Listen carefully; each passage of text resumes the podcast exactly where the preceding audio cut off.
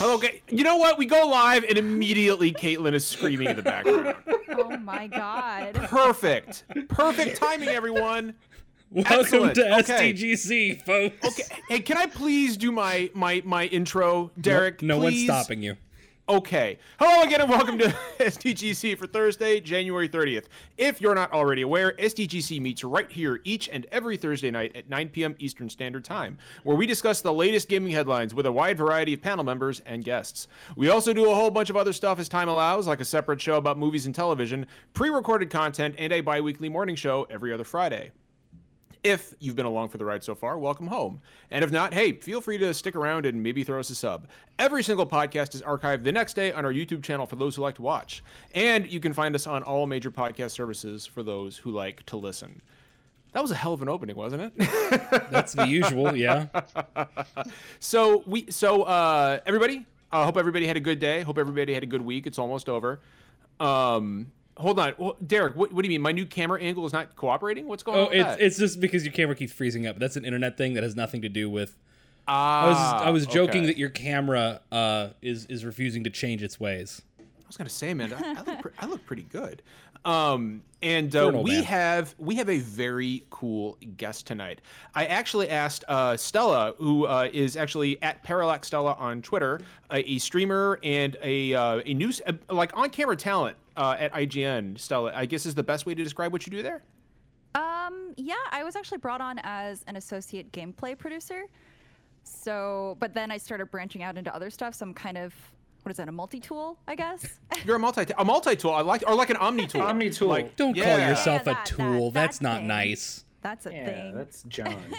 Yeah, I, I am I am the biggest tool of all uh, on this podcast. Stella, welcome. Thank you so much for agreeing to uh, spend uh, an hour and a half with us tonight. We really, we really appreciate it. We'll see if you uh, we'll see if you ever want to come back after after you're done. Um, but for anybody in the audience who might not know about you or who you are, could you talk a little bit about how you got your start and what led you to IGN? Um, okay, so I've been streaming for five plus years, and um, I didn't think I was gonna like it, but then that kind of broadened my horizons to so much other stuff that I could do. And for a while now, I think I realized that I wanted to do some on-camera stuff. I wanted to do something that was bigger than just my stream. And I actually saw the job posting on Twitter for this posi- position that I'm in now. So I tweeted back at Destin, who's my boss, and we got into talks, sent him my resume, and got an interview. So it was really kind of lucky. I saw it at the right time, jumped in on it. Um, it's kind of weird because I definitely have my own brand. So yeah, with Simple, when he's when he's talking about my rant video that went uh, viral, I was not counting on that. That was actually how I got introduced to you, by the way. Wait, really? Yes. Oh wow. I mean, I guess I, I wouldn't put it past you because like a lot of people said they know me from that now. So Yeah, so so like so I I actually didn't realize you worked at IGN when I first saw that. Oh, really? Yes. Okay. I mean, I guess that's good, right? That means I'm doing a good job of separating the brands. I think so. I think so. And that's the interesting thing, right? Is that you've actually got two very distinct brands. Um, you are you you know you obviously you are on IGN talking news on camera, but you're also doing your Parallax Stella thing uh, on your on your Twitch channel. How long have you been doing that? Um, I think it's gonna be maybe six years now. Oh wow! I didn't realize Yeah. you've been doing it that long. Yeah, I think that kind of helped me get the job at IGN because I knew a lot about you know the back end of streaming. I knew how to edit videos. I was self-taught in a lot of stuff, so I think that kind of helped. Oh, I know. Uh, I know. Derek can relate to that. Yeah. Oh, really? D- Yeah. Derek is our beleaguered producer. Editor, producer, general tech guy, all of it. you, you Oh my poor, God. I have no more You poor soul. And Stella, how long have you been at uh, at uh, IGN now? Uh, I started last June, literally the week before E3. So as soon as I got there, I got a week of training, and then Destin was like, "Bye," and half the office was gone. So I Oh, was so they just "Oh." literally threw you into the deep end of the pool. They did, and I was just like, "Okay, well, I guess this office is mine now." So you know, I just ran circles around the office. It was fun. You are, uh, guys. Uh, refresh my memory. How many people from IGN have we had on now? We've had Adam. I know we've had Adam. I know we've had Lucy. Um, who else have we? is Probably it- I four or five. four or five, something like that. Yeah, yeah. So we are we are no stranger to IGN here, um, and uh, and it is an absolute pleasure uh, to have you with us, Stella. Um, and I will say it's not Stella's fault that we were running a little bit late. It's it, you can blame the trains. It's Oh, it's actually the train's it was gonna fault. be my fault. It's oh it- no. it's the yeah, train's it's your fault. fault. I, I, it's, yes, you're gonna fit right in here. You are gonna fit right in here. Everything is Finn's fault. Um, this is factual, and I don't even have a good on. retort to it. Immediately as John caught I his own accidentally unplugged my issue. I accidentally unplugged my shit here. John Um, causes problems on accident. I, I, I do, or, or on purpose. Take your pick. Uh, Stella, just uh, ju- just to give you a warning, we feel free to swear. There's no filter here. Um, you know, this is an after hours podcast, uh, as as we like to say. So feel free to use all the foul language you want, or feel um, free to not. Yeah. or or you don't have to. Yeah, absolutely. It's, it's totally laid back. you. Take your Okay, pace. cool. I swear, I was a marine, so I swear like a sailor, and there's nothing I can do about it. I thought Um, but but I will try to. I will. I will try to. I will try to rein it in. You were a. Marine, John. Man, I didn't know that. How could I know, you- yeah, it's like I never know, talk about it. Post that we see. yeah. I never talk about. Hey, okay, okay, Stella, I you were respect here to. and I love you a lot, but like, man, no, I'm just kidding. Can I get that weed whacker picture again, Well, bud? this has been episode uh, 176 of SDGC. I hope everybody had a good time tonight. Uh, Hey guys, Okay. don't you know John's middle name is subtle? Come on. Jeff, why don't you take us into our first topic? Come on, let's let's uh, let's stop bragging on John. Start talking about video games. Oh, but okay, I wasn't. We'll get back to you later. Um, Oh, excellent! I can't wait. It's gonna be great. Uh, so we had uh, a lot of earnings reports um, the last few days. Uh, I just kind of grabbed some of the key points from the ones most of us are probably interested in. Uh, Microsoft changed how they report on their um, gaming division. I think they changed it last year. It's it was already vague and it's now nearly useless. Um, they haven't reported hardware sales in a long time. Uh, they got rid of monthly active users. So basically, all we're left with is uh, Xbox content and services, uh, which would be like um, subscriptions and stuff like that. Uh, How many- How many people have eaten a ham sandwich while playing Halo Five uh, on Xbox Live in the past year? Uh, It's I don't know, incredible but that it's you down. knew- It's down 11 percent. um, uh, so down 11 percent in Q2 2020, and their gaming revenue overall is down 21 percent. Uh, their Ooh. hardware sales are down 43 percent year over year. Ooh. Which Ooh. I mean, who's buying an Xbox right now? This close to next. I mean, it's expected. Everyone's probably seeing declines. Sony too, but uh, I doubt especially PlayStation's seeing declines like that Yeah. though. No, no, it's it's uh, especially exacerbated um, with Microsoft's situation. Now, Simple in Um, chat is, is asking reporting to the public or to their partners. I, I'm presuming this is all specifically to the public and that. Uh, yeah, all of the info in here, as far as I know, it came from public earnings calls. So either divulged to their investors or um, they they put out public press releases on their sites as well. So it's all public information. These aren't any. Uh, this isn't any like insider scoops or anything like that. You can go look this up on their websites. But also, Uh, we have all the insider scoops. Let's just be clear about that. Yeah, when's Metroid Prime trilogy coming to Switch? Uh, Metroid Prime Trilogy will be announced in February, and it will release. Oh, in... next month. Yes, absolutely. Really? I actually know when the, I actually know when the Nintendo Direct Let's is happening. let's keep moving. continue. Oh, don't please don't continue. feed him. When is the Nintendo Direct coming? It's coming the second week of February. Okay. Don't feed him. You heard it here. Keep You heard it here moving. Uh, in case Stella doesn't know, John has predicted Metroid Prime trilogy for Switch. I would say at least. It 10 times over the exists, last- Jeff. It's real. I it's been believe done. okay, all right.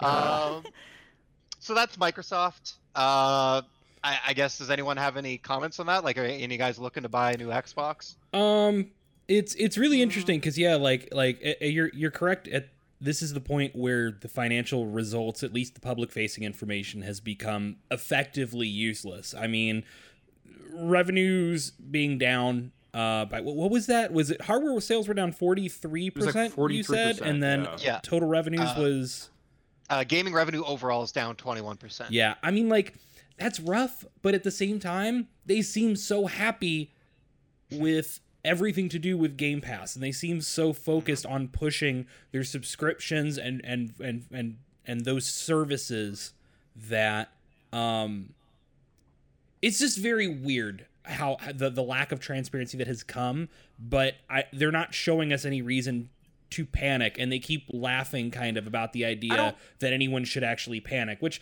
i'm not a, a quick to panic type of person anyway but it's just weird then when you also get a complete stonewall on these kind of reports compared to what they had been doing just a couple years ago Well, Finn, I see your hand up. I want to kick something to Stella real quick, and then we'll circle it back to you. I want to make sure we, we give our guests time to, to cut into this. Um, I, I know that, like, so Stella, I'm sure you guys have had the, this conversation at the IGN offices, but this model, th- this doesn't really surprise me because Microsoft has been pivoting away from Xbox as a static platform underneath your television into more of a, a, a complete service uh, across a broad range of devices for for years now. So I don't see this really as cause for concern because I think Microsoft is throwing all their eggs into the Game Pass uh, into the Game Pass basket. But I wanted to see what you think. Um, so is this about if we like the Game Pass or not? No, no. So so so a, a lot of people are panicking about the Xbox numbers. I don't think there's any reason to panic because I don't think Xbox cares. I don't think they really care about getting. I don't think they care. I don't think they care about selling Xboxes anymore. I think they care about people signing on to Game Pass. Yeah, I mean, it's whatever makes them money, right? Game Right. Pass does a great job. I mean, they had so many sales. They were really pushing Game Pass for so long. Like, hey, get a, what was it, get a month for like a dollar or something like that? Some ridiculous deal, yeah. Yeah, I remember that. And I was like, you know what? That's not a bad idea because then it introduces you to a bunch of games. And then they're just like, hey, by the way, next month we'll have these things. And it's like, oh, maybe I'll stay on one more month. And that's how they get you. But I don't think it's a bad thing now that you can actually download it on PC as well. I think it's great. Like, not only you're not excluded to just Xbox, you can bring it to PC. I think it's great. I think a lot more people can access games now and for cheaper. So I'm not too worried about it. And I kind of moved off the Xbox to PC anyways. So I think you know what's interesting is I've heard that sentiment from a lot of people actually.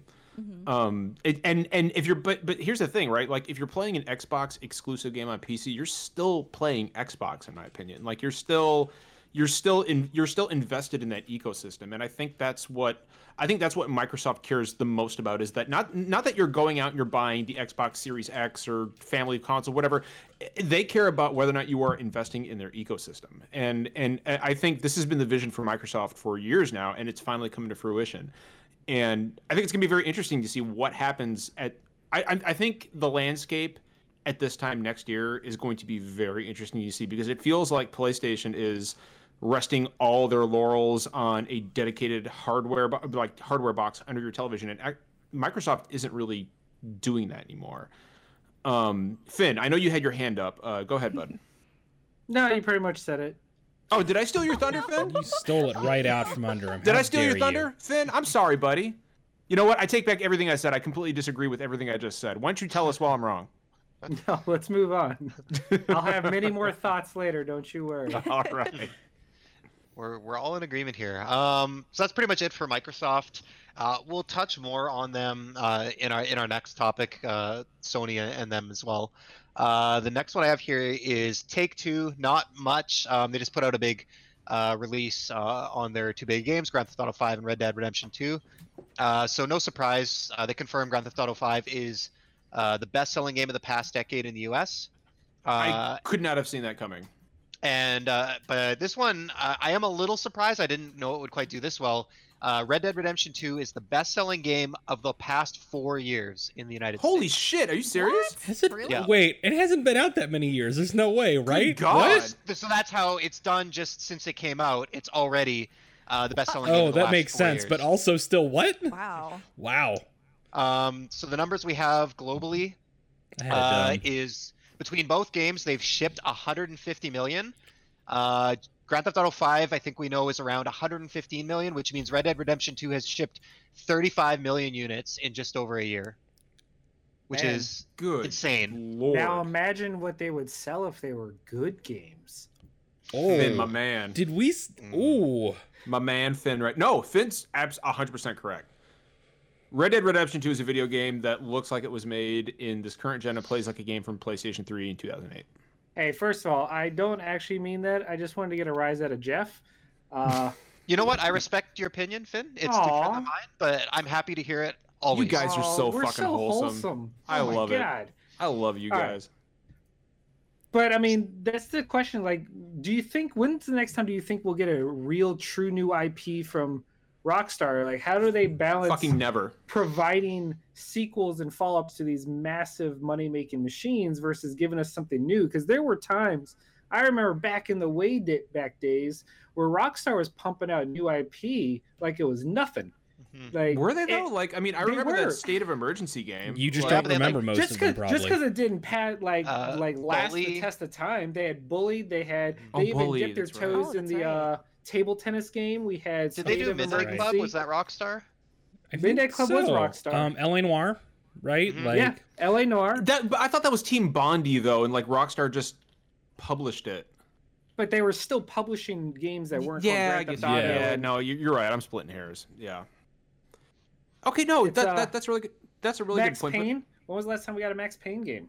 Mhm. 2000. Remember- remember Manhunt? Game? It was We had a Warriors game. We had Manhunt. We had Max Payne. We had Midnight Club. Let's not forget the game that never existed, Agent. yeah. Holy shit! I forgot all about Agent. See, so now I did just put it on Rockstar. So did Rockstar. Yeah. So like I, I heard uh, I heard Stella had chimed in there. I Stella, correct me if I'm wrong, but I think the last Max Payne game we got was in 2012. Yeah, I mean, I don't know. The years don't, the years fly by. So It was when it was feel when like Max so Payne long looked like me, right? He was bald and he had a beard. oh Um, my god. he was he was he was just br- think he was just beaten down by life. I'm basically Max Payne in 2013. I Oh. think so. I just remember people. Was that the game where it was kind of like a, oh my god, what is it? Sandbox game. No, so Max Payne, you had the bullet time thing. You had you had the um oh, okay, that's what that is. Okay. yeah, you could slow down time like the Matrix. Mhm. Yeah, I don't That know game when the last one. Yeah, Max Payne 3 was yeah, not exactly a massive hit, though, was it? Like, they put don't some. No, I don't think it was. Yeah. I think it came out at the tail end of the gen, and yeah, it because Remedy did the first two, right? So Oh, that's right. They've always been kind of cult favorite rather than like big Mm. mass market appeal kind of. They didn't do they didn't do Kane and Lynch, did they? That was Square Enix. Oh, of course. That course. was it Square Enix Enix. published, so. Of course, of course, it was Square Enix. my favorite thing about Square Enix is I just constantly hear about random games, and I'm just like, I, You- I guess can't- just, Take the name Kane and Lynch and just erase it from me. Dude, that game was fucking awful. Yeah.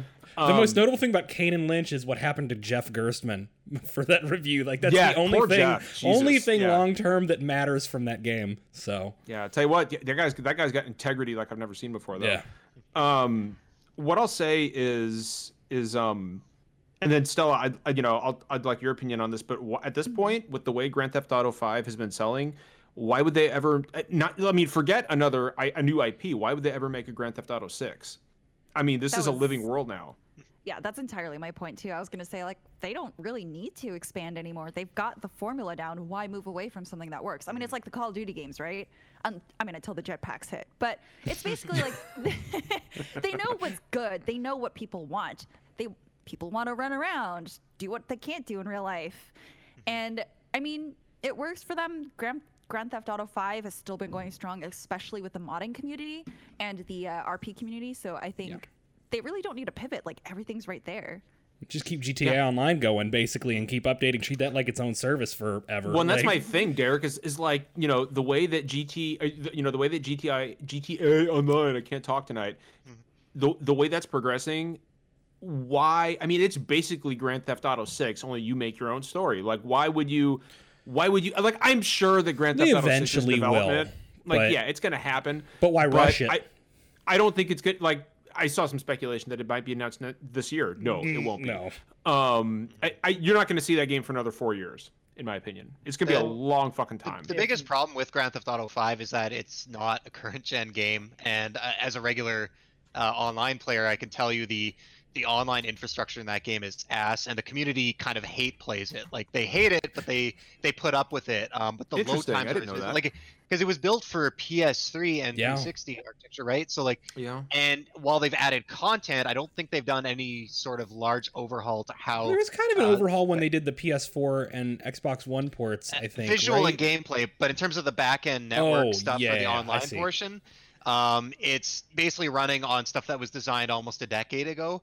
So that's the only reason I could see to you know rather than pumping out content, I think uh, it'd be a good opportunity for them to make a new title. You know, get it again an additional sixty bucks from everyone for the entire generation for every console, and uh, kind of pull all that stuff back together because.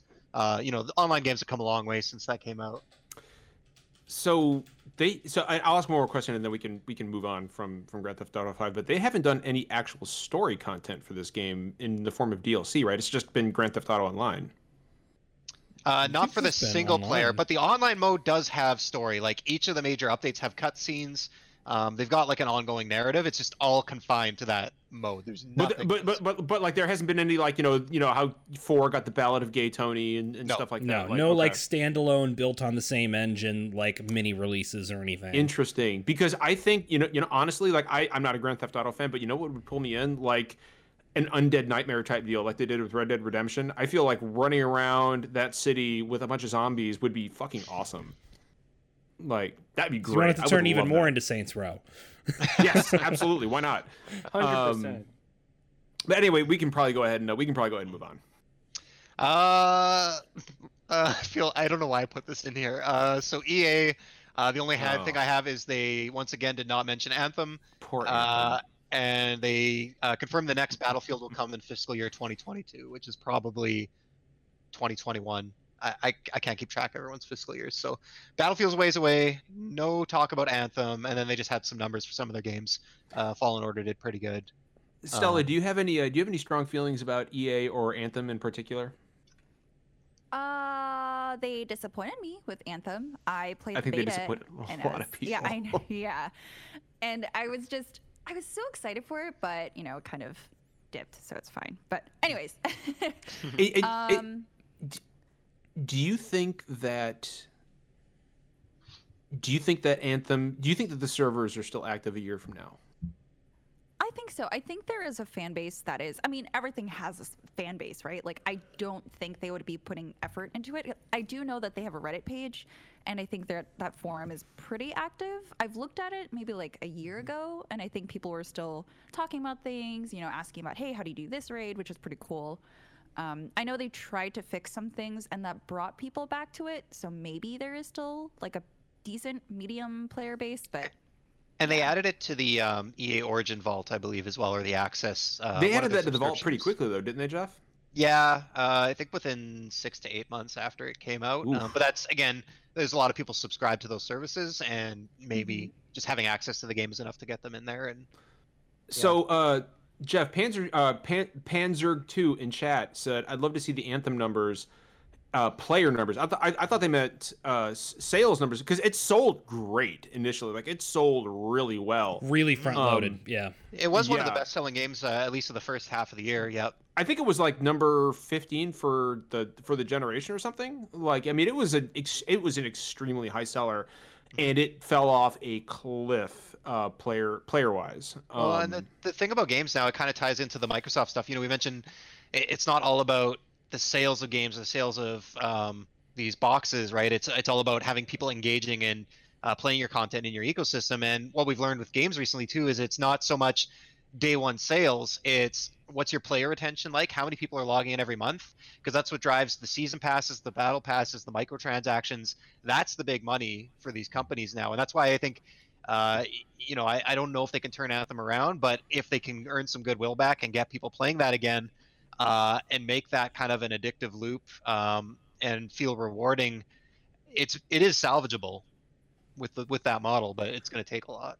I, I I don't know. I, I I think it's too late for Anthem personally. Like I, you know, I've said this before and I'll say it again. Like uh I don't play I never played World of Warcraft, but I do I do play Final Fantasy 14 and I do know that the MMO world is um very congested and there's not a lot of room for big players. Um like, you know, constantly we heard about over the years about WoW killers, you know, World of Warcraft killers. You know, it was Lord of the Rings Online, or it was you know Asheron's Call Two, or it was Final Fantasy 14, uh, and these genres, these very particular genres, these shared world, open world, whether they be RPGs, MMORPGs, uh, online shooters, there's there are room for two maybe, and and not a whole lot else.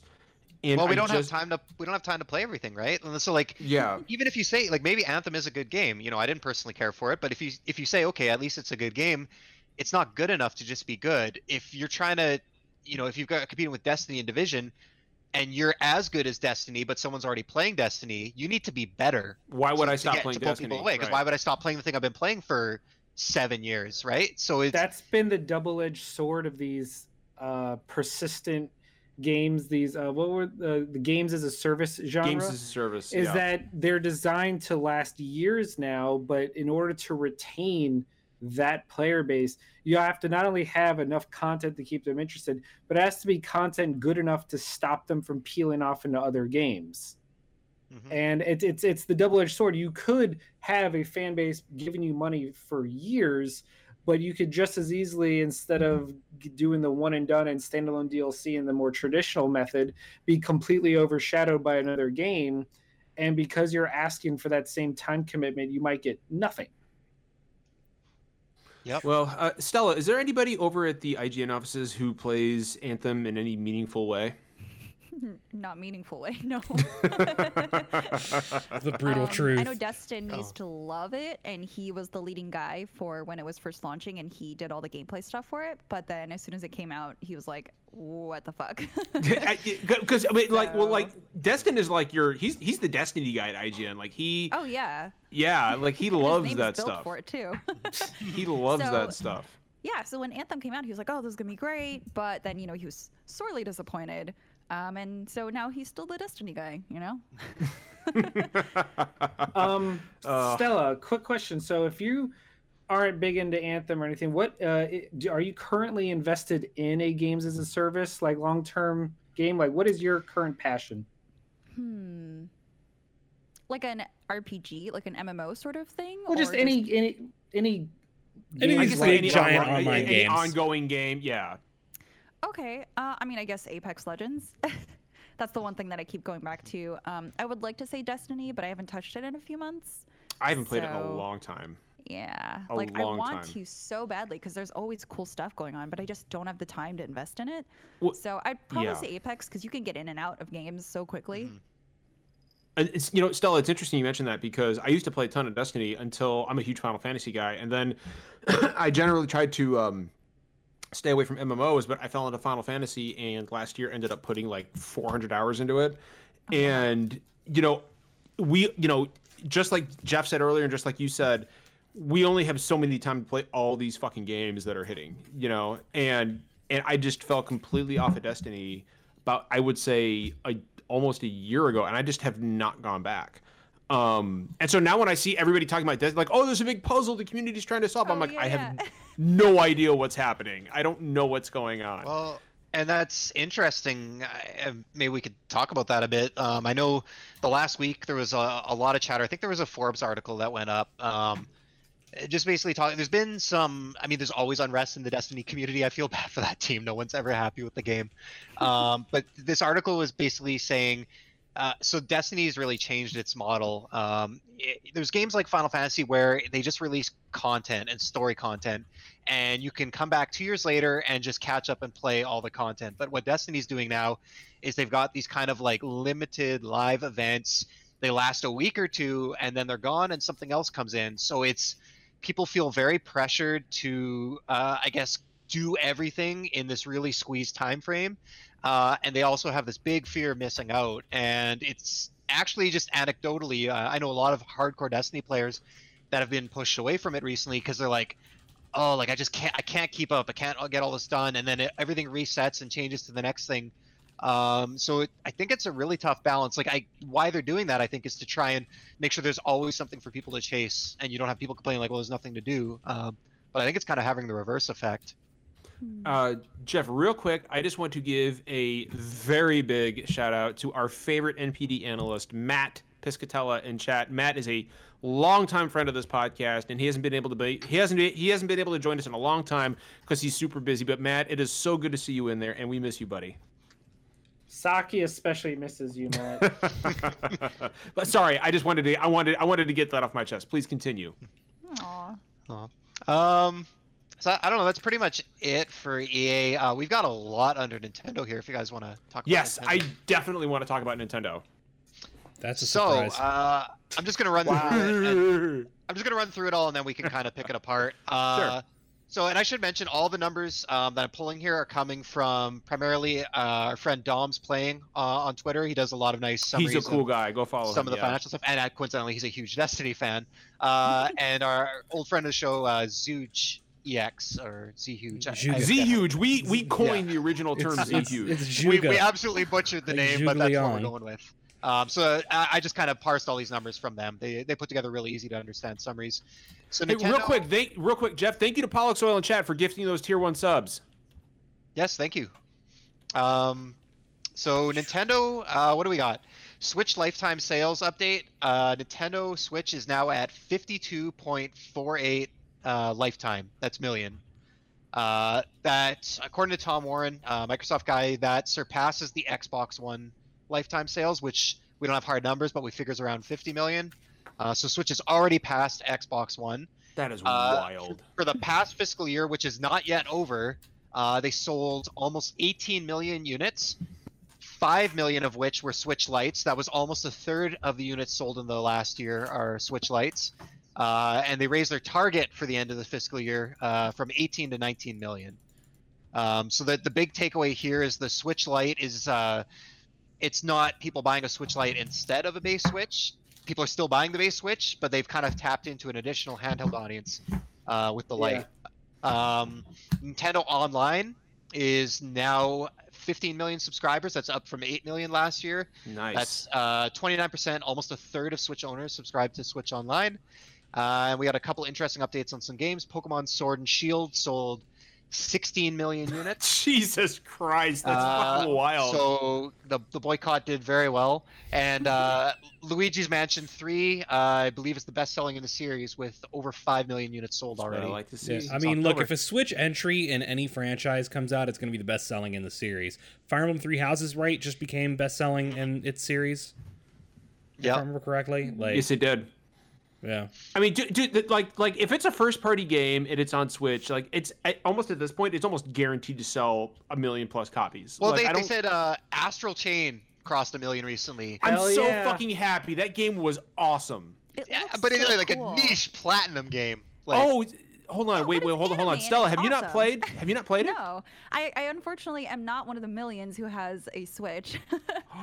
Oh. yeah, I know. You need to hop on that Oh, Animal Crossing. That thing looks great. Oh, it looks so pretty, and I think that might Be what breaks you. the- yeah, that might be that it. that th- that blue color tone on the new Animal Crossing Switch looks so good. Look, It's I- just I, so pretty. Who doesn't want that? I I, I don't even care about Animal Crossing, and I want those Joy Cons in my life. oh Like, those I Joy those- Cons. Oh my god! Like I sold my Switch Pro to get a Switch Lite because I'm a handheld guy. and Switch I've never Pro. You back. have you have You mean The a mythical regular Switch Pro? Did I say Switch Pro? You did. Holy But shit! I guess at this point that is the Switch Pro, right? those aren't even coming out this That's the year. That, yeah, that's the closest we'll get to it for now. You know. Absolutely right. Like, So so yeah, fuck it. I sold my Switch Pro. I sold my Switch Pro, and I got a Switch Lite, and I have not looked back, and I don't regret it because I love my Switch Lite. But that Animal Crossing, like those Joy Cons and that dock, hmm holy shit. Yeah, I nothing makes like- me. Sorry. No, no, please. No, please Stella. I was gonna say, I mean, I think they the sales are just doing really well because everyone loves portability. They like being able to take their stuff on the go and also be able to share the game with their friends. If they want to be like, hey, check this out real quick, they can just hand off one of the Joy Cons. Yep. Um, and any Joy Cons work with it, so you can buy it more. Um, and then the Switch Lite, like that just makes it even better because people are like, oh, that's like half the price of my console that my son has or that my friend has. So cool, and it I'll get this. so like it just it just feels good to play on and to hold like it's got this really really nice matte finish that Mm-hmm. just feels really oh it's so good i love my Switch Lite oh, I would so love to see what the breakdown is of Switch Lite owners that that's actually their second Switch. Yeah. because I know of several of us, me specifically, my Switch is for home, but because I travel so much for work, I got a Switch Lite because better battery, more mm-hmm. portability. It's been wonderful. I know multiple people that got a Switch Lite already owning a regular Switch, whether or not they swapped it out or not. How many people are new Switch owners versus people either upgrading or adding a Switch Lite well to their and home? And what's interesting about that finn is that games actually look slightly better on a Switch Lite due to the denser pixel count because the screen is smaller Oh. That's fair. Oh, You know. look at us getting all. I know uh, we're all technical and shit. We're really smart on this podcast. Speaking of smart, Jeff, Eurogamer you- better watch out. Jeff, when yeah, we're coming for you, Eurogamer. Jeff, why don't you why, why, why don't you keep going? Move this train forward. Uh, that that was basically it for the, Do we have- the finance stuff. Um, as far do, do we have sales numbers for individual games? I I had those pulled up. Um, Only a couple, I think. We Yeah, had. uh, they- I. Go ahead. No, uh, I think they did post a larger list. I just didn't. Oh no, Jeff, there was Mario Kart. Mario Kart has sold over 22 million, and I'm talking Mario Kart 8 Deluxe. Not this just is not the counting. version. Just the Switch version has sold over 22 million copies. So that's uh, almost a half of Switch owners bought that game. That's That is insane. like that attach rate is wild. Nobody does attach rate like Nintendo. Nobody. A good attach rate for a Sony first party game is like 10%. It- It's I very mean, good. yeah, it is. It is. It is absolutely. I just. I, so here. So here are the numbers here. Actually, uh, I'm. I'm looking at Z Huge. Uh, I'm looking at his. Uh, so Y'all are killing me. uh, 20. So so what's that? I said y'all are killing me with the Z huge. Yes, I know it's Zhuge. I know it's Zhuge. We call him Z Huge. That's just that's just the way we do it. We've all we've done it since he first appeared on this podcast. Um, he says a uh, 20 a 20.21 million Switch hardware units were sold in fiscal year 2019, which was up from 17.41 million. Um, and they've actually uh, Jeff, did you mention that they had upped their projection uh, for Yep. for 2020? Okay. Um, I'm looking for the um, he had the software sales here. I'm just gonna, I'm going to see if I can find them. But I mean, 22 million for Mario Kart, and maybe actually, you know what? You know, we got an NPD ch- uh, guy in chat literally right now, Matt. I think it was. I know it was over 22 million, Matt, but I can't remember the exact number. But that is that is. I mean, that is basically their Grand Theft Auto 5 in terms of sales. That game is never going to stop selling. I don't think we're allowed to Rise compare anything to Grand Theft Auto 5, but What's that? I said I don't think we're allowed to compare anything to Grand Theft Okay, Auto 5 I, at I'm this speaking. point. But uh, okay, I, I'm looking at sales, not no. Mar no Mario is not going to get out and beat up a drug dealer and take his drugs. or I meant more like that that. it's like saying like, yeah, my fourth he could be grader is that's right. My fourth grader is I don't know why. I mean, he does. He does. He does the eat. Babe He does Ruth eat a lot of of elementary school. Yeah. He does eat a lot of mushrooms. That's that's 100 percent true. Um. I, well, hold on, Derek. What did you say? I said my fourth grader is the Babe Ruth of his elementary school. Like it's just not a, you know. I mean, Yeah. But uh, yeah, no, I so 22 million sales, and that game came out in two in uh, I want to say like the middle of 2017. So not even three years, yeah, not even three years after that game released.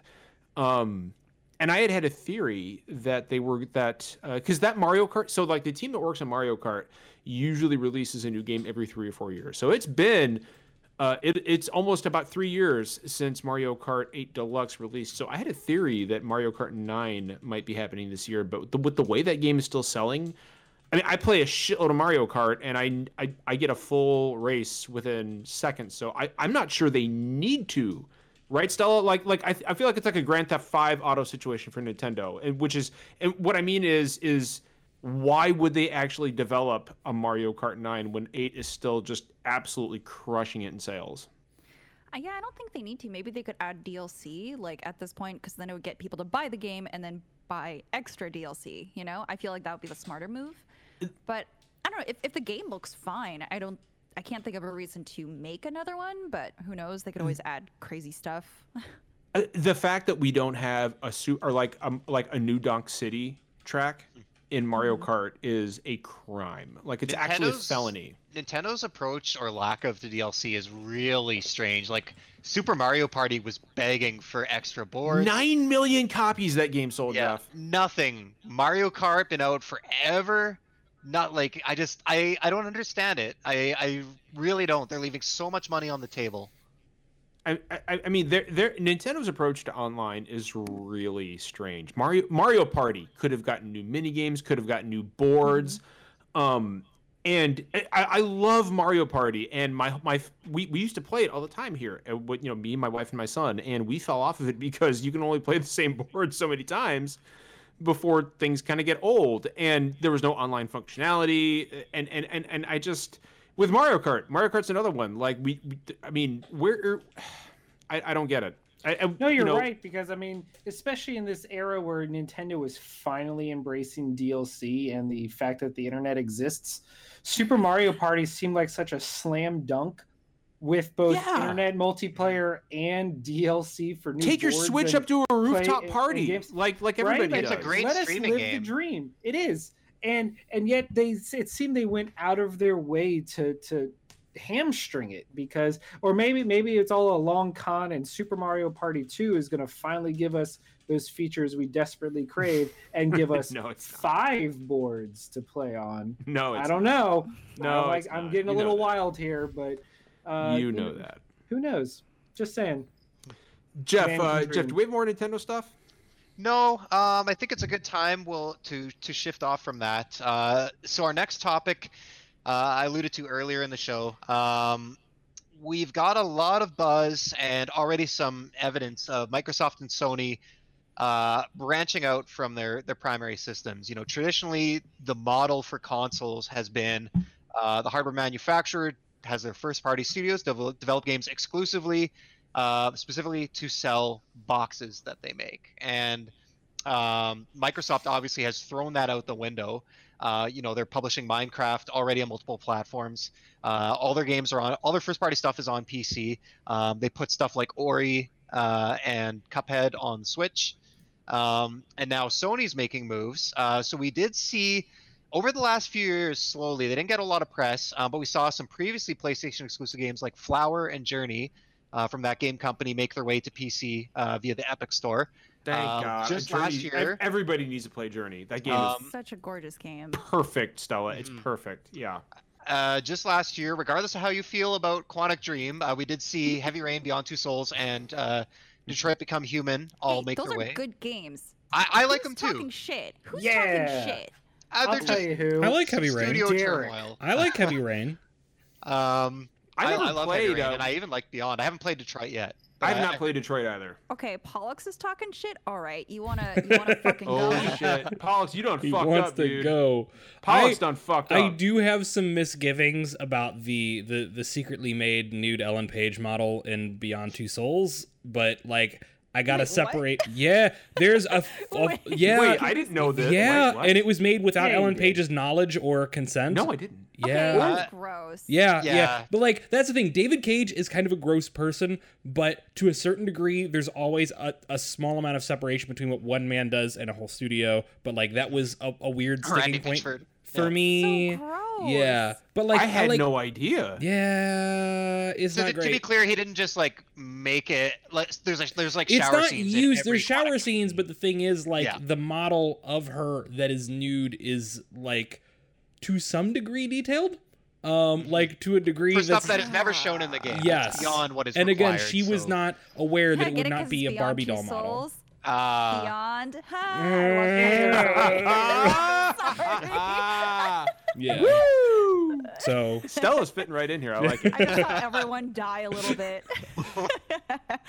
that was me yeah. Mm-hmm. So we did see those games make their way there. Um, and then the latest we have is, uh, I believe it was uh, Jason Schreier who broke it that Horizon Zero Dawn is coming to PC. Uh, we have um, Naughty Dog with job postings looking for experience with PC specific technologies like NVIDIA and DirectX. Um, the you know assumption is it's related to The Last of Us 2, could be something else. Uh, and there's also rumors that Dreams would be cut, making its way to PC, which would be very good for the uh, mod and creator community. Uh, be a huge hit there. So what were you know, the trend is clear that the companies. Oh, and the big Sony one I forgot about is they did announce um, last year as well. Uh, San Diego studio who does MLB The Show uh, made a new deal with the MLB I to publish about it rest on- in peace Mat Piscatella's wallet multiple platforms.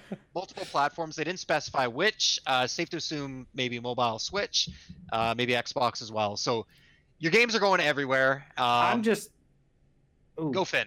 What do you I've, think? I've, I've been waiting to make this terrible joke that's going to make John's eyes roll so far back in his head. But I'm so happy that PC gamers will have such a fun experience coming on the horizon. Oh Yeah, God. yeah, I went there. I've been waiting so long for that. I I just uh, Okay, yeah, uh, Thank yeah, you. we got it. We I got needed it. that. We Cool. got it. Horizon Zero We Dawn got it. joke, right, Finn? We got it. You yeah, know- it's yeah, you know Thank what? Finn. And I just want to thank our Finn. guest for being such a stellar Um, person. Oh my God, Finn, show. what the fuck? Get Just out. ah, Finn, I fucking hate you. Oh my So- god. Can we Chaos please- reigns. Holy shit, can we please continue? It, it's funny we have these people on this call. So Stella, um, I was fortunate enough to actually go to PAX uh, West last year, and I met. Uh, oh, actually, it was just the four of us, um, and I met these three for the first time. And Finn made a joke like that, and I believe I asked him, "Are you like this all the time?" And I can No, assure you, uh, if I may, because it's my favorite moment of Jeff ever, is I don't even remember what the j- dumb pun was, but it was a very good one. And he Very just dumb. turned to me, he goes like, "How are you like this all of the time?" And it just, it, it, my heart grew three times that day. there's no off switch. There isn't. This is who I am, and uh, and I'm delightful. And It's fantastic. Let's let's let's a continue. self-review. A self-review. Okay. Uh, Great, so I guess a- anyone great. can chime in. What do what do you all think of uh, this shift? I guess it's obviously good for for gamers. Do you think it's going to have a? Does it mean they're going to sell less consoles, or is it kind of not a you know? Are they just expanding their audience rather than shifting them? I think expanding audience more rather than shifting it. Um, I think Mhm. especially you're you're not likely to see a lot of like Sony first party games hitting PC day and date, right? Like it might with stuff like MLB the Show where there's like a specific um like deal in regarding those games being multi-plat uh, with MLB, but like other than that, I think you're going to see games continue to be for the most part like certain games and not all of them and ones where they might be a year or two already released and their kind of sales are dwindling on the main platform and they can get a boost by going to a secondary um, system. Um, you know, I mean, it's stuff like Microsoft putting uh, Cuphead and Ori on Switch. Like, you know, I think Microsoft's going to be the same way. They will be putting these games out. They will not, for the most part, not be day and date. And I don't think it's going to be anything close to their whole libraries. It's just going to be where it makes sense to the consoles that it makes sense you know, and you're going to see them be less resistant to that. I think I'm going to have so much more fun watching us all really put the pressure on Nintendo um, as the only holdout of the three, and knowing that they will never give in, but still seeing the pressure, the screws getting tightened on them. Um, Mario on Ouya, we want it. Look, there's Hmm. not a whole lot of reason that Nintendo 64 and Super Nintendo games and stuff like that can't be put on a bunch of different eShops. I'm just saying, you don't got to put Mario Odyssey on there, but you know, put Super Mario World on Xbox Live Arcade. You know what? it- They don't even use the arcade terminology anymore, do they? I'm very trapped in the 360 era. Wow. I'd like to actually get uh I'd like to get Stella's take on this as somebody who is who is in the industry and uh and, and kind of has their finger on the pulse in a way that we don't. Uh, I think it's just expanding the, I don't know, the the audience. I guess like, the the sales with consoles will never go down. Everyone loves casual gaming, right? Yep. Like families like it. Like it's just so easy to sit down and be like, oh, what's this? Pick up a controller, right? As opposed to learning keyboard and mouse. So it's way better. It's a better introduction. It's funny. I actually went to a shoot where um, we played with some football players, right? We played Call of Duty, and they mostly played on PS4 or Xbox. So it made more sense because it's easy to pick, easy to pick up, you know, put back down and go about their days. Which again is why I think the Nintendo Switch does so well. Um, but yeah, I don't think that console sales will ever die, which is why I think that this is kind of a good move. It expands their audience. It doesn't make people feel, you know, isolated. It doesn't make PC gamers feel like, hey, we just don't get any of this stuff. You know, it, it's just it's a nice inclusion. Stella, do you do you see PlayStation moving towards a more Xbox model uh at, at any point in the future like tran kind of transitioning PlayStation more as a more as a, as a service to be enjoyed across multiple platforms as opposed to just a box sitting under your television? I don't know. That's tough because they've been so exclusive about their stuff. Yeah. And I, I know they've been branching out. Maybe they're testing the waters. Honestly, maybe that's what they're doing this year. But it's been really hard to tell because for the longest time, even I think even Fortnite was hard to do. Like, um, they were hard to convince to do cross-platform until mm-hmm. recently. So, and that was like the biggest selling game. They could have been making a lot of money off that. So I don't know. Hopefully they're testing that out because that'd be really great because they've been the most exclusive. They really have. Mm-hmm. Yeah, and that would, that would I, I think that would just do great for their numbers. And you know, it it I'm sorry. I didn't mean to cut you off. I'm sorry. Oh no, it's fine. I'm just like just because I want to play one game that's on PS, P- PS4 doesn't mean I'm gonna go out and get it. You know? Mm-hmm.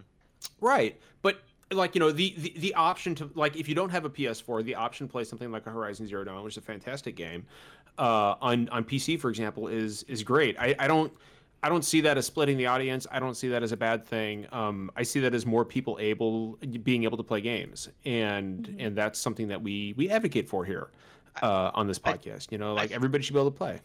I think to Derek's point, like he said, like it's it's going to be the games that make sense. So, you know, there's certain games that are going to sell PS4s, like The Last of Us, um, Right. like God of War.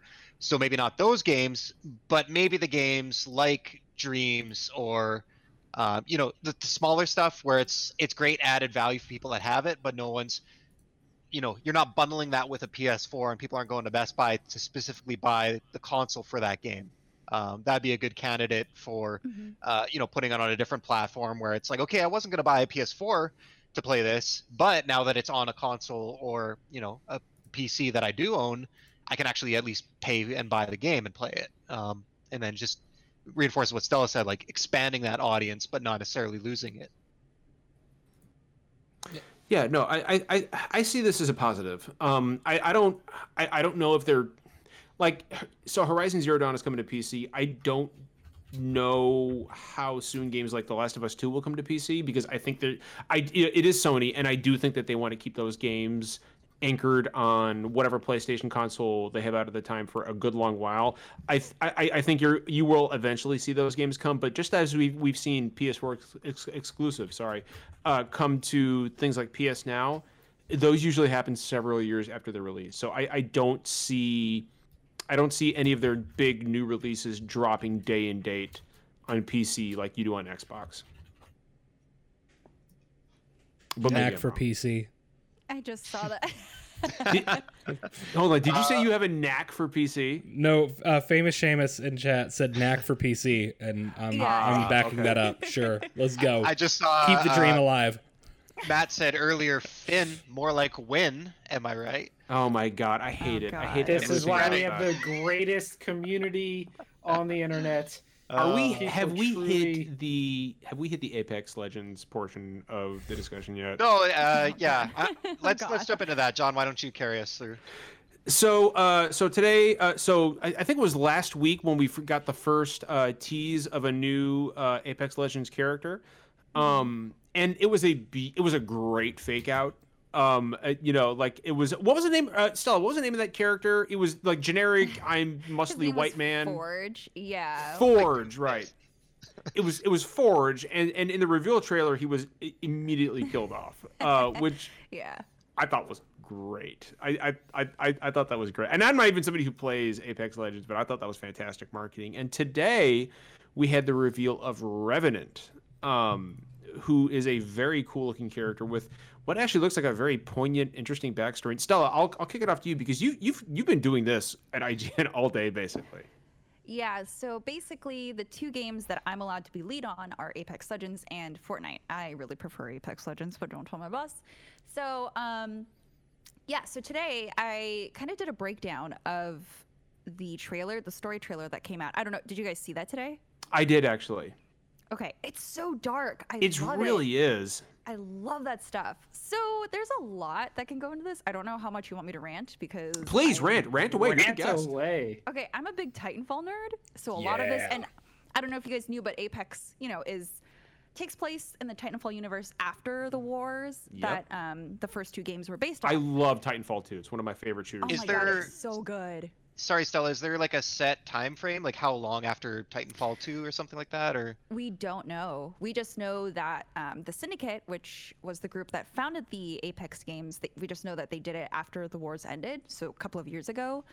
Um, it has to be within a lifetime, though, because Kuben Blisk, who was the guy who's trying to get you in BT in Titanfall 2, he's still alive and he's assumed to be the founder of these Apex games because his mercenary group that he led was called the Apex Predators. Yeah. So that was probably the um, inspiration behind the games.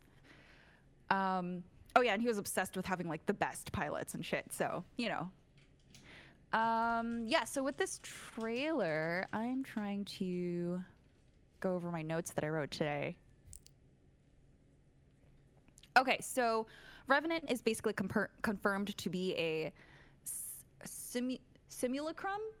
it's a weird Uh, so, so I, you know, I know the That- word you're that talking. word. Simulacrum. Simulacrum. Yeah, no, I know exactly what the word is, and I'm going to be thinking about it all night. Simu- simulacrum. Simulacrum. Yes.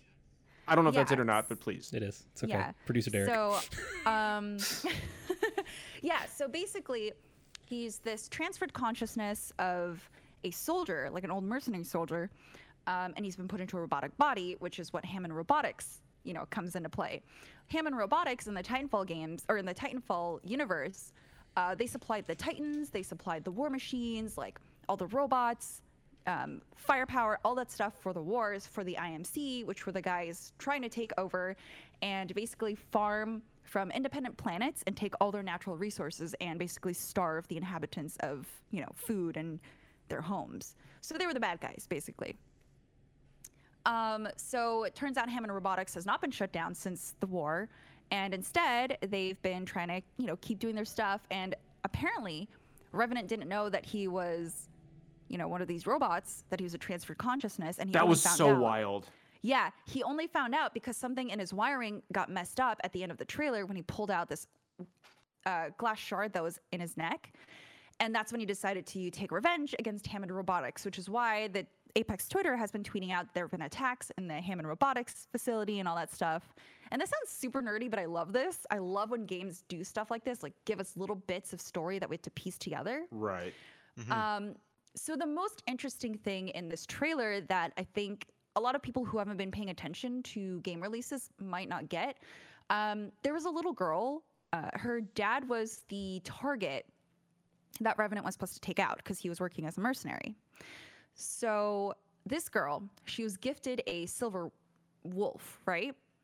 And people were like, wait, this wolf, like they keep cutting back to this girl. She has to be really important because at the very end of the video, they zoom in on her face and she's just like so angry. She has so much rage in her heart and you can just see it. They did a great job with the uh, animation as well. So I looked into it. Um, and I don't know if you guys remember when Apex first launched, there was like a bunch of data mined information about future legends, and they confirmed Wattson, they confirmed Octane. Um, there was another character named Loba. And if you take Loba and translate it from Portuguese, which is what her father is, like his ethnicity is Portuguese, or yeah, sorry. And um, if you translate that, it translates to wolf, the female version of wolf, and she was gifted a silver wolf. So a lot of people are assuming that this takes place um, before Revenant, before now, right? Revenant found out, let's say, like 10 years ago that he's this robot and he never chose this life, so he decides to take revenge. Um, and he just found out where Hammond Robotics is because they announced with Forge they were going to sponsor him on this planet. So he knew where they were. He decided to come to them and try to take them all out. Um, and people are speculating that Loba, this girl, you know, she's grown up. She also hears about Revenant, you know, just causing havoc everywhere. And she finds out that he's reappeared. And so maybe she's going to come back into the games so she can take matters in her own hands and take out Revenant. So that's the most interesting bit of lore that we've discovered, which is really crazy. So do you think are they and I you know I'm I played a lot of Apex, I played like 70 hours at launch, but I'm a little bit out of touch with it. Uh, it's really cool how the two universes are connected, but it seems like they're still mostly doing their own thing. Do you feel like they're going to be building to anything in the future? Either you know, not necessarily bringing Titans into Apex, but do you see some sort of bigger kind of cross pollination between the two platforms, or even a new game or something from Apex coming back in a potential Titanfall 3? Like, do you get the feeling that they want to join them a little bit more closely, or do you think they're happy to just kind of take bits and pieces from each one and put it in the other? Um, so I actually got to do an interview with Vince Zampella, the CEO, and yeah, he said that Titanfall 3 or another Titanfall game wasn't off the table, but they weren't focused on that. So I think they're putting a majority of their efforts into Apex because they can, you know, it's a it's a live game. They can do whatever they want with it.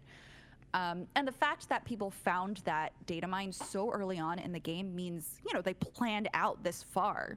So it makes me curious about how far they've planned out. And it makes me really interested and excited for the future of Apex, but of course I would absolutely love another Titanfall game because that was that was my shit. That was my soul. That was my heart. You know, that was the first FPS game that I really, really fell in love with. Do you think we're gonna get it, Stella? I don't know, man. I really hope so, but that's a lot to wish for because I Mm. know they have their hands full with Apex, and they just came out with uh, Star Wars. Yeah, Um, was it? Fallen Order, and that's gonna get a yes. sequel for sure, right? Yeah, I hope that, so. it has to. Yeah, Yeah. because I don't think they have think so. DLC planned for it, so that means probably, probably Mhm. follow up. I mean, as hope well as it's done, as well as it was received, like they seem surprised even by how well it did. So I Mhm. mean, It's on on track for 10 million by the end of uh, March. So ooh, okay, now I'm surprised awesome. even. Wow. See, I hope that this. The thing is, I think Respawn's been a bit afraid to take risks with stuff. Like Titanfall 1 and 2 were fantastic, but it didn't get the traction that they needed. And that's because they took a big risk, but EA, you know, their publishing company, kind of screwed them on everything. So they decided to play it safe. They came out with a Battle Royale when, you know, Battle Royales were popping off. And then they were like, oh shit, this is actually doing well. So now they're coming out with a lot of stuff again. And I hope that this gives them the confidence to try Titanfall 3 or another Titanfall game because a lot more people know Respawn now. Hmm. As in terms of in terms of player base, I know. So where do we know where Apex Legends is in regards to games like Fortnite or PUBG, or like like w- w- where does it fall in that pile? I know it's been a big success. Mm-hmm. Um, I don't think we have their numbers exactly. I know they came out with their public numbers after oh, when was it? After launch, but I know those numbers kind of fell off. But I think I think they still have a pretty strong player base. I- not I do- quite Yeah. yeah, not quite Fortnite, but I want to say better than PUBG because I don't know many people play PUBG still. Yeah. Neither do I. Yeah. I mean, it I think- still takes no effort to get a match in in Apex Legends. You're not waiting for any amount of time to get into Mm-hmm. a match. The player base seems really, really, really healthy. Um, I. I, I just I have to I'm I'm enamored by um, Apex Legends by Respawn's work they've been putting into the game by their work ethic to not um, overwork their employees while providing you know a content drip uh, to keep that game updated. Right. Um, it's I mean I, I don't envy their position, but they seem to be doing really well. Um, you know, despite those those difficulties and kind of self handicapping in that regard. Um, it just makes me very happy. So, does anybody else here like? I, I fell off Apex Legends because online shooters just like usually aren't my thing. However, were they to drop big ass titans in there, if we were able to ride some some big mechs in there and you know get a little, I like that. Honestly, would pull me back in, um, because with the popularity of Apex Legends, I think it was like what like a month or two ago, like the um, that combined with like a sale, the player count in in Titanfall 2 online like skyrocketed suddenly. Like it it, it shot up um, a, a great deal. Um, and I, I never felt like Titanfall itself got the shake it deserved. Um, like for example, in Titanfall 2, uh, I can't remember the name of the mission, but the mission where you utilized uh, uh, like manipulating time, Cause and effect. cause and Yep. effect. Oh, Yep, that's everyone's favorite. it- One of for the good fine- reason. It, it, uh, it is up there with, with the Clockwork Mansion from Dishonored 2 for me as one of the best gaming experiences I have had this generation. It was Um, incredible. Yeah. It was so good, and I want more of that. And I really hope that Respawn gets the opportunity to deliver that because as popular as Apex Legends is, like the online the online multiplayer in Titanfall 2 was exemplary. It was so I have never been sucked into an online shooter like that before. I, I think it's really unfortunate. Um, Titanfall never recovered from the Xbox One launch. That No. first game was an Xbox exclusive. It was on 360 as well. and it should not have been. Um, yeah. Yeah, I mean, but I mean, I'm not going to criticize. You know, pu- developers, publishers, they take deals, they make deals that make sense to them financially. But um, you know, the Xbox One had a terrible launch, uh, and that game was on there. Um, you know, so PS4 players never got a shake. And then when Titanfall 2 comes out, you don't have that established base on the other systems. Like, yes, Titanfall 2 is now on PS4, but you know, it, they don't have that association with it. Imagine if Titanfall 1 launched everywhere and everyone got to see how great it is, and then they just take that second one and step everything up a notch, give it that great campaign. Uh, I just think it could have been really different if if the first game had had a different uh, they Yeah. they rolled the dice on exclusivity, and I don't think it was necessarily a bad idea. Like, I mean, on paper. hindsight, right? Like, yeah, hindsight's Right. twenty twenty. I mean, if they'd made the exact same deal with PlayStation, they'd be in a different situation entirely, and that's not, you know, something that they really could have totally foreseen. Uh, you know what happened to the Xbox One during launch. I think they suffered from having no campaign. Uh, they got a lot of negative press for that, and it was at a time where online games. N- I mean, not having at least something of a campaign was still a really unusual thing. Um, you know, even though that's more commonplace nowadays. Uh, and the sad thing is that carried over to Titanfall 2, because I think what you see a lot of times is um, that games, big games, and big, heavily published, heavily publicized series tend to be impacted more by the goodwill of the game they're coming off of than how good the game itself is. We see a lot of really heavily improved sequels sell really, really poorly because the first game or the preceding game was not well received. We see a lot of really bad sequels that do really well because of goodwill from the first game.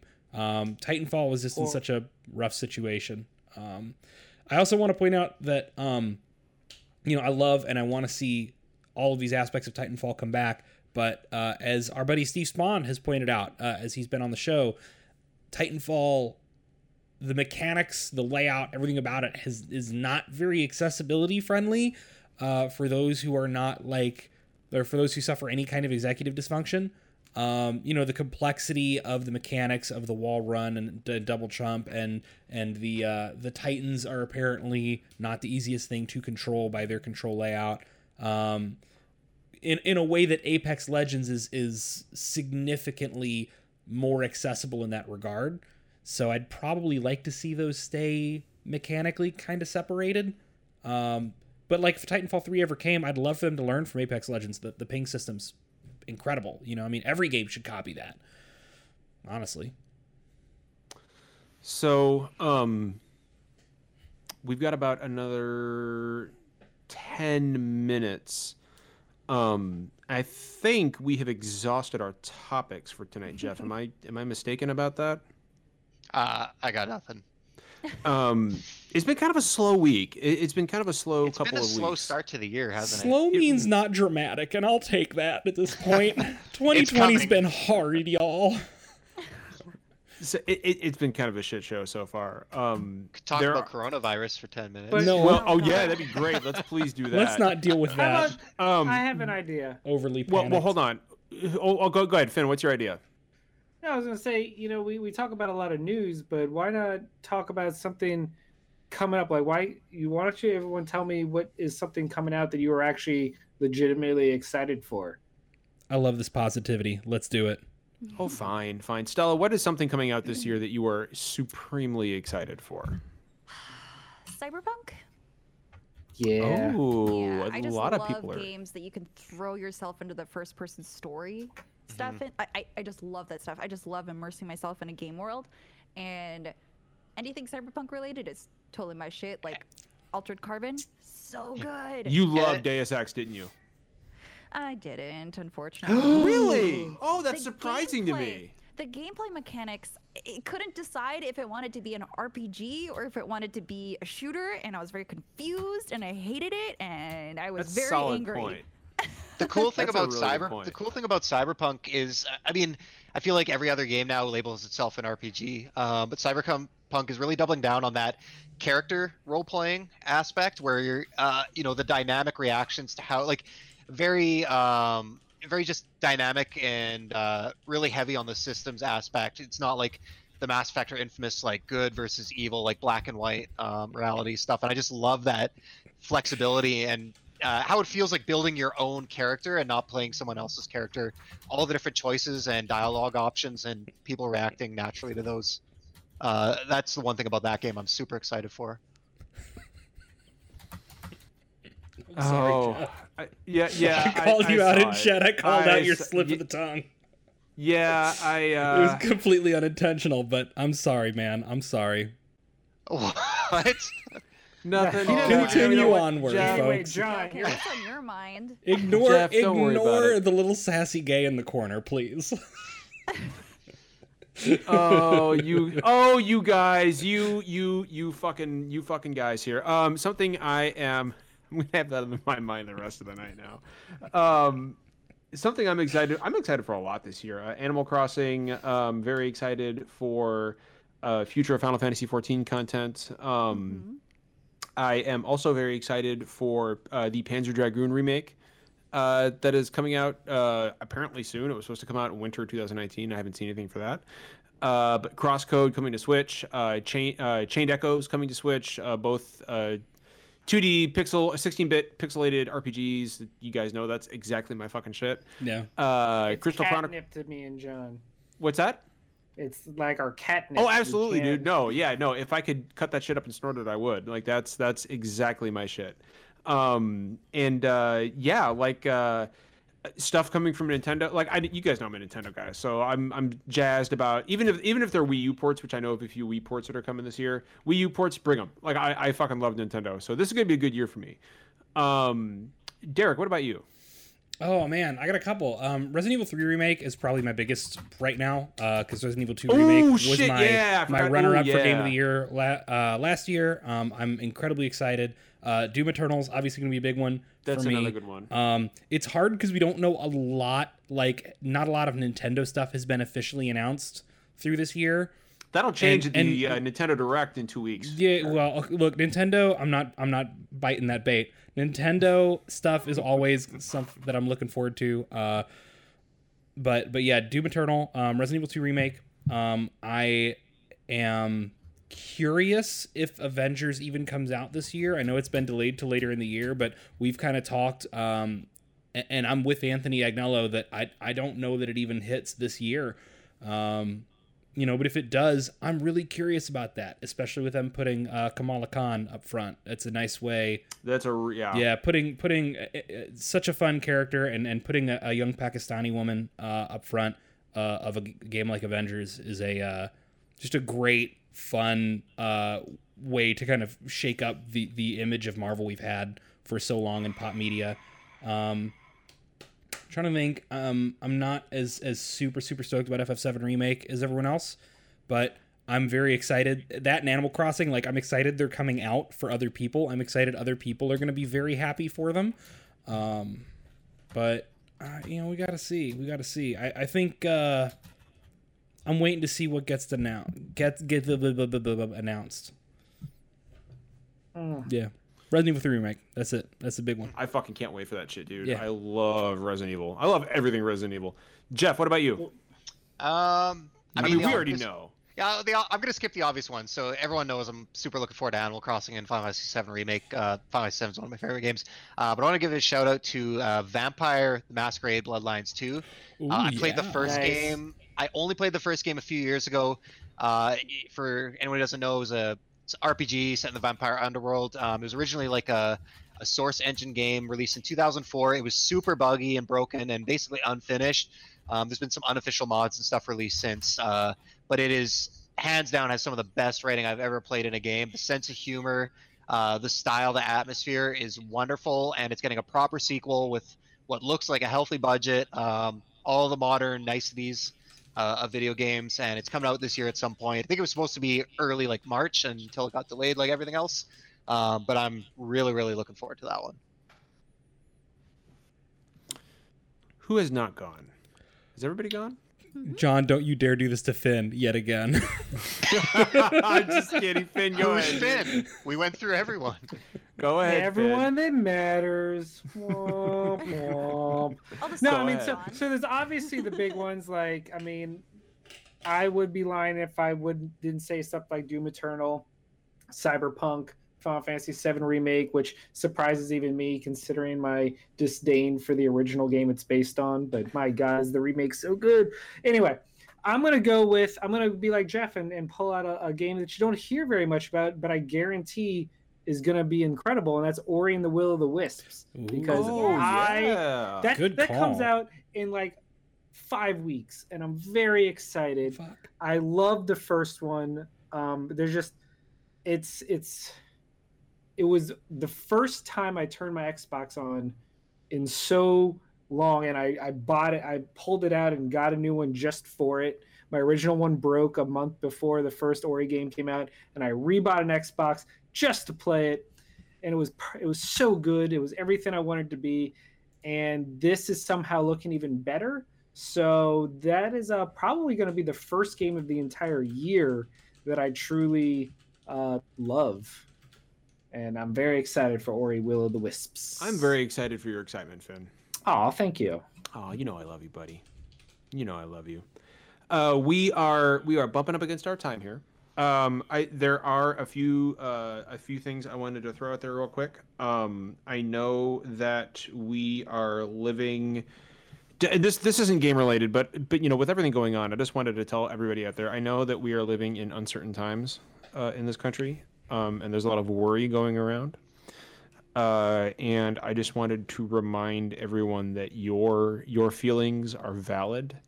Um, and if my DMs are open, if anybody ever needs to talk uh, about things that are happening or, or unload, we also have a venting channel uh, in our Discord uh, where you are welcome to go and, and kind of talk about whatever might be bothering you. Um, and uh, I also wanted to um, to say something about myself. Um, everybody may have noticed my camera angle is a little different tonight. Um, there's a reason for that, and I did not tell anybody else in the podcast the reason for it. I just said that I switched my camera angle. The reason for it is that I, if you look at my uh, if you look at my photos, most photos of me, you you never you either always see me f- face on, and you never see me smiling with my teeth. Uh, the reason for that is because I suffer from ecto, uh, ectodermic dysplasia, uh, which uh, manifests itself in over a hundred different ways. It's uh, a malformation of the teeth, um, and in my case, uh, mine manifests as very sharp, uh, abnormally sharp, crooked teeth like this and it's something that I have been very self-conscious of uh, my entire life. And this is kind of a way of me. I've been I've been I've been making a point to smile with my teeth during the podcast. This is kind of a way when this is kind of a way of me overcoming that and uh, not being not being concerned about or, or, or ashamed of it. And there are people who have it. There are people who uh, are afflicted with ectodermal dysplasia far worse than I am. Um, but again, it is something that uh, has been with me my entire life, uh, and I got teased for it a lot uh, in high school, uh, grade school, high school. Um, I have had minor, uh, minor corrective, you know, minor corrective procedures to to take care of it, but there's really not a whole lot you can do for it. But this is kind of my way of just kind of displaying it and uh, and and showing that there's there's nothing wrong with me and there's nothing wrong with with any of it. Um, so if I seemed a little distracted tonight or a little a little uncertain of myself, that's why because this is this is this has kind of been a thing for me for a long time. Uh, but anyway, before we go, I do want to remind everybody that we have our first ever STGC panel coming up at PAX East. Um, we are very excited about it. Uh, it's myself, uh, Finn is on the panel, uh, and our friends from the industry, uh, Amanda Farough, Tom Johnson from Game Ranks, uh, Christy Pride, um, uh, Kyle Gatto is on there, uh, and uh, Finn, am I missing anybody? Uh, oh, and uh, Sarah LeBoeuf uh, is on there as well. We are going to have a great time. We are going to be ranking the Final Fantasy spin-offs.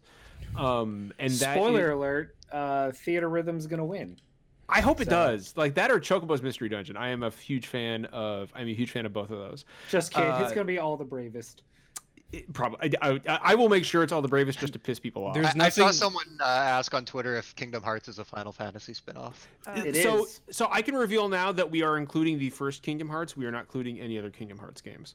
Um, we are also including the Mana series, uh, like Final Fantasy Legends, Secret of Mana, Seiken Densetsu 3. We are including all of those as well. Um, No, I don't know how I feel about that. one. They were explicitly yeah, labeled hey, Final Finn, Fantasy that's- Gaiden that's in the way it Japan, so That exactly. They're spin-offs. Uh, so please look forward to that. Uh, that is uh, the first day of PAX, which is uh, February 27th at 6 p.m. in the Condor Theater uh, in Boston. Um, and Nothing if you, uh, right after that, we are going to have a SDGC meetup. I know that a lot of people who watch us and listen to us will be at PAX East, uh, and we uh, we've said this before, but we will be having a meetup right after the panel, uh, and we'll we'll all hang out. We'll we'll go somewhere. We'll just have a good time. We just want to meet you all and hang out with you and talk with you. Uh, because we would be nothing without the people who watch us, without the, friends and family who have been with us for so many years. And this is a big moment for us, and we appreciate everybody's support. And I, I will end by uh, by saying, um, don't be ashamed of who you are. Uh, don't be uh, don't let anybody tell you that you are worth less than anybody else, um, because you're not. Uh, we all have to take care of each other. And Stella, thank you so much for joining us tonight. Uh, it was a real pleasure having you on, and I hope that you will join us again uh, in the future. Yeah, of course. It was so great to be here. Thank you so much for thinking of me. Of course. Um, I might be at PAX East, so maybe I'll even join you guys for that meetup. Yeah. if you want to join us for the meetup, that would be well the you shit. should. That would be that would be awesome. Finn will have some extra sakis for you. He will. Finn actually gives sakis out at each one of these. it's true. conventions. So every convention we give away sons of Saki or daughters of Saki, your call. I just we go with the alliteration. And uh they're giving away there's two flavors of them. There's the friends of the show. There's friends of the show sakis, and then there's best of show sakis that we give out to developers and stuff for our favorite games on the show floor. It's how we do Ah. our like best of awards. Finn, have you um, revealed sa- the the special sake prize you're giving out? Uh, you Yeah. know what? It's been a, it's been a while, so let's do it again. Um, at PAX East at our very first meetup, there's you know there's there's something universal about socks, right? If you have one, you have another. Well, we've never revealed what happened to the OG Saki sock twin, but it will be given away to one lucky person at PAX East. You will get the original Saki ma- caught at the Muses Mardi Gras parade in 2016. not purchasable in stores. They moved on to not throwing socks now, huh? That's how that works. Hey, I'm just saying, man. This is a Mardi Gras throw, and that's uh that's why we love it so much. So, Saki Excellent. That's that's fantastic. All right. Well, we will. Yeah, I know. Julian Chad is right. Like Saki has more lore than people realize. Um, and oh, Jeffson Chad as well. Please Yeah. remember that uh, CD Projekt Red, Cory Balrog, and many did you say other peop- Balrog? Balrog? I did. I, Ba- I said Barlog. That's what he you said I heard it. Balrog. Mr. God of War Balrog. has a Saki and unironically loves it. It's amazing. So does Sam Lake. Sam Lake enjoy loves his. Mat He has his- Piscatella has one of the originals. The people at The last time Cory Barlog pu- uh, posted a photo of his office, Saki was right there on the wall. Ah, it was Oh, awesome. that's great. It was fantastic. There's nothing quite yeah. like going past um, the the booth for Night Call, which was a very French noir themed uh, like adventure game that, that had a very like French noir themed black and white booth, uh, awarding them this bright colorful sock, and going past later and seeing that it was pinned up in their their extremely dark black and white French noir themed booth. Oh, Uh, it's, I, it's a I just have to ask one question before we go. Finn, have you worn any of the socks you've given out? Oh, Never. God. That would Okay, be good. that I would just wanna be a make sure. violation of the trust. I want to make The only- sure. We we we uh we adopt the socks from uh from you know because local rescues, right? exactly yeah, they're yeah, they're, they're all abandoned socks and a rescues. bit of band. That might actually be worse though. Yeah, because then you don't know. You can't Damn confirm. it, you're That's right. ex- exactly what only made it said. You worse. don't know I'm where those trying to give have them been. backstory. Okay, We need to get Come off the sock discord. Yeah, it's failing miserably all of a sudden, Finn. But anyway, uh, thank you again to Stella for joining us. And um, hey, it's not always poetry. We don't always agree, but we always keep it real. So until next week, please take care of each other, and we will see you later. Finn, if you dab again, you're off the fucking podcast. Take us off the air. No more dabbing.